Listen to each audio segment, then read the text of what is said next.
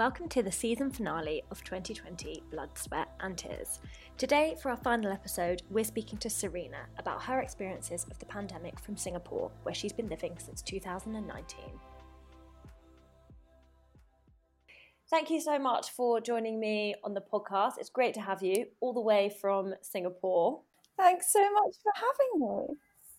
Obviously, in England now, we've been under a lot of different restrictions for almost a year. Can you tell me a little bit about your experience of this this past year being in Singapore? Yeah, so well, for Singapore, it really has been over a year now. So the first actual community case within Singapore was back in the 23rd of January. Um, so from this point, so literally from January 2020, um, there was temperature screening, and all visitors in January coming from China were having to isolate. And then, even in February, we were already going into rotational working, masks were being given out. Um, and that's when sort of contract tracing came in. And I think that's something that Singapore has done really well. Then, um, basically allowed us to stay open and not go straight into a lockdown but then then it came in mid-march we went into well circuit breaker. That was really sort of only because the rates started to escalate when we were looking at a thousand rates a day and the clusters were too big and they couldn't trace every single person. Um, that's when so it was in april just before easter that we went into a circuit breaker but even before that, I guess what's weird for us and when we see England is that even back in March, it was so part of our day that you always put on a mask, you always checked in where you were, um, you're on rotational working, you would never be in big groups, things started closing early. Here in Singapore, you still do national service, so they've got a large pool of you know young tech savvy um, students and they were all put in charge of the contract tracing.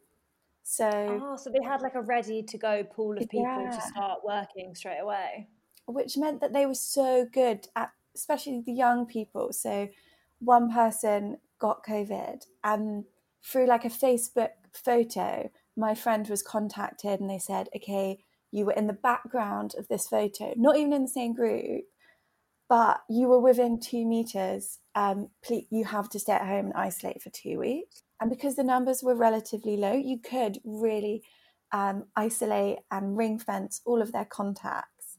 So in the first sort of quarter one, that's how um, they were managing to keep COVID under control. But then obviously, as it escalated, so then in April, we went into a circuit breaker, which was pretty pretty strict, pretty brutal. Yeah. What were the what were the kind of restrictions that you were facing under that? So that is everyone. You're in your house, and again, because in Singapore, most people live in condos, live in flats. When we saw, when I see people back in England who had these huge gardens or everyone had a room each, I was just so jealous because we were yeah. just hauled up in our flat and you know you're working there you're eating there you're living there you're sleeping there and you honestly cannot go outside unless it is for your one supermarket. You go by yourself um, you must wear your mask all the time even exercise you had to do it within the restrictions of your local neighborhood. Um, and you could take down your mask just for exercise but if it wasn't continu- considered strenuous then you would literally get a fine on the spot. So you've got to be like running, jogging, or cycling or something. Wow, so- it made you run. You're like, I can't stop. If you go out for a jog, you're jogging the whole way. And did you see people out there enforcing the rules and speaking to people and, and making sure that they're being followed a lot? Yeah, definitely. So there was social distance enforcers who wore, you know, their wow. cap, their t-shirts, um, and obviously because the newspapers are very much controlled by the Singapore government. Every there was a lot of you know this person left to go to a friend's house. He's been slapped with this fine all over the news. Like really really trying to warn people. People are encouraged to take photos and report it. So, like, there's apps. Wow. It couldn't sound more different, I don't think, from the UK's handling of the pandemic. The UK is very much like hands off, like, this is what you should do. But if you're not going to do it, then we're probably not going to do anything about it. One of the things is that people really listen to their governments and they're doing it to protect. There is such like a sense of community in terms of mm-hmm. everyone wanted to protect their elderly or their elderly relatives or their families. So you just do what the government says. You don't question it. You would mm. never have a rave with 20 or 200 people in like a factory.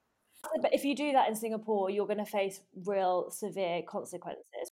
I mean, in your view, has it been a successful way of managing the pandemic? Like we've had so much criticism in the UK of the government, I think quite rightly, because they're kind of the opposite end. They're extremely chaotic. They can't make a decision. They do a lot of U-turns. It seems like Singapore's completely the other way, but has it been without kind of criticism? So they definitely 100% reacted really quickly. And again, they do have the resources and they are like a wealthy city state that they can, you know, also provide the employee credits and things to keep everyone in work. Um, but I, I think they had the opportunity to respond and to be on the world stage and to be the shining example, sort of a New Zealand. But I think the one thing that really let them down was in terms of their handling of migrant workers.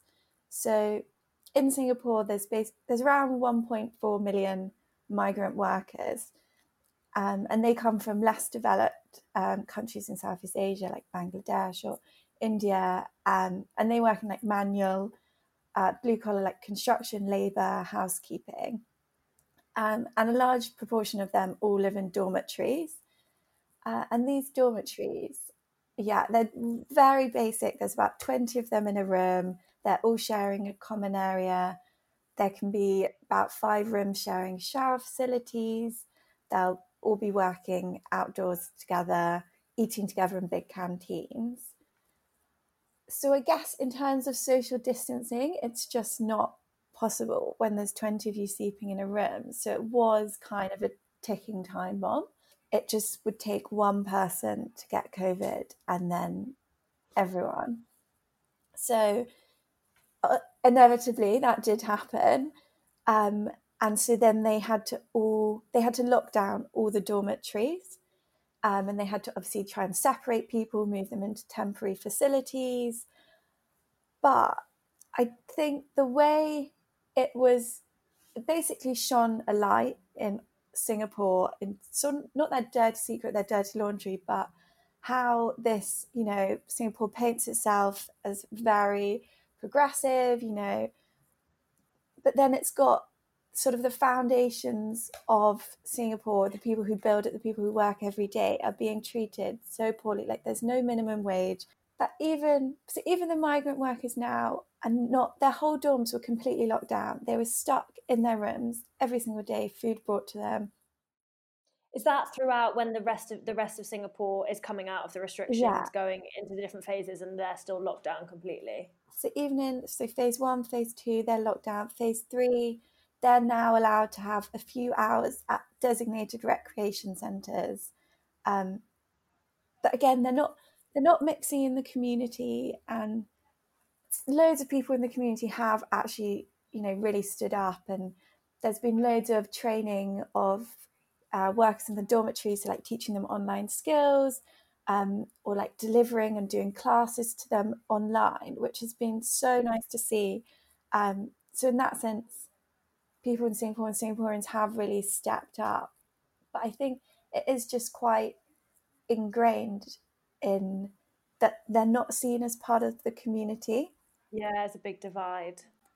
And even so, we have a message that's got sent to us every day, which said how many cases were in the community. And so it'd say, you know, 400 cases in the community, and then it'd say 1,000 cases in dormitories and the fact that then wow. that's yeah it's just considered oh you don't need to worry because they're in the dormitories and they're locked up and they're not part of this community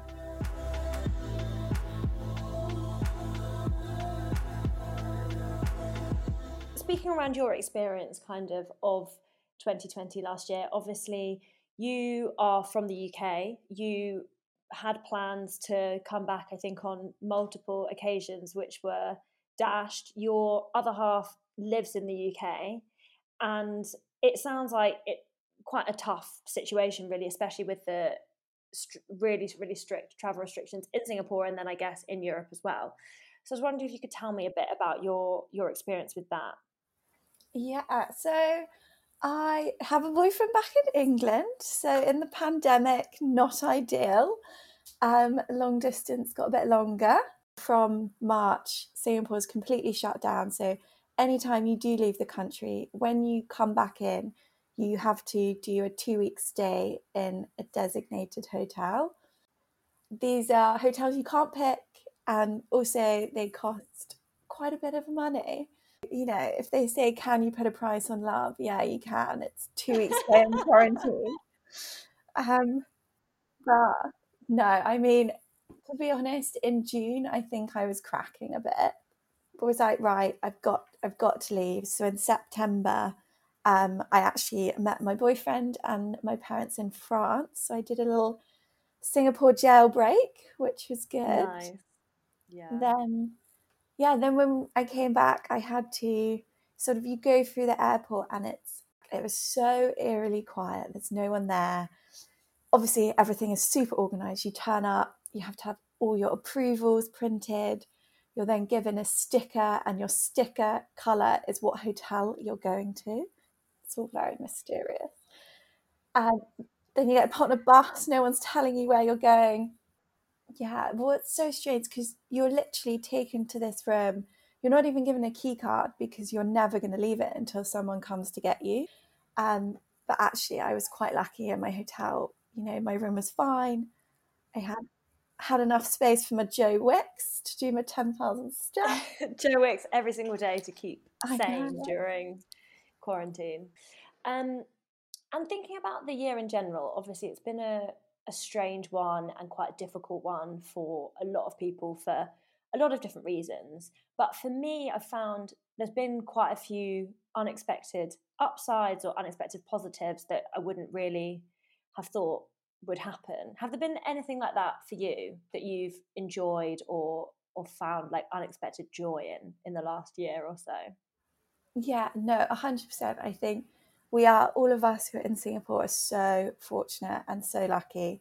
And we completely appreciate that. Okay, we had two not ideal months, but other than that, we have come off so lightly. Um, and I think even just in lockdown, so I was living with my housemate who was amazing. And, you know, actually, when we look back on it, it was quite funny and quite hilarious. We live in this tiny flat, but in the morning we'd move all our furniture to the side and we'd do our F45 and we'd zoom in our other friends in a different flat. And then, you know, we'd put our furniture back together and then we'd make it into a study. And then we'd move our study to the side and it would be a dining room. People haven't been able to go back home or people aren't traveling every month like they were before. So we're all here and it's sort of like you're all in it together. Everyone really supports everyone else, um, especially when they know, you know, everyone's missing family. So, like in lockdown, we did every Friday night, we had a themed Zoom where we'd all get dressed up and take it very seriously. And I think everyone who's been in Singapore now, you know, we've all been here over Christmas because no one was sort of able to go home. Um, but everyone really looks out for each other. And I guess also the other thing, the classic that everyone has been appreciating is the long walks and the podcasts and voice notes.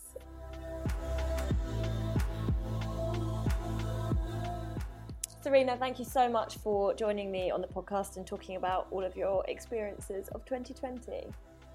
No, thank you so much for having me and listening to all my trials and tribulations. And thank you so much to everyone who has joined me for this season of 2020 Blood, Sweat and Tears.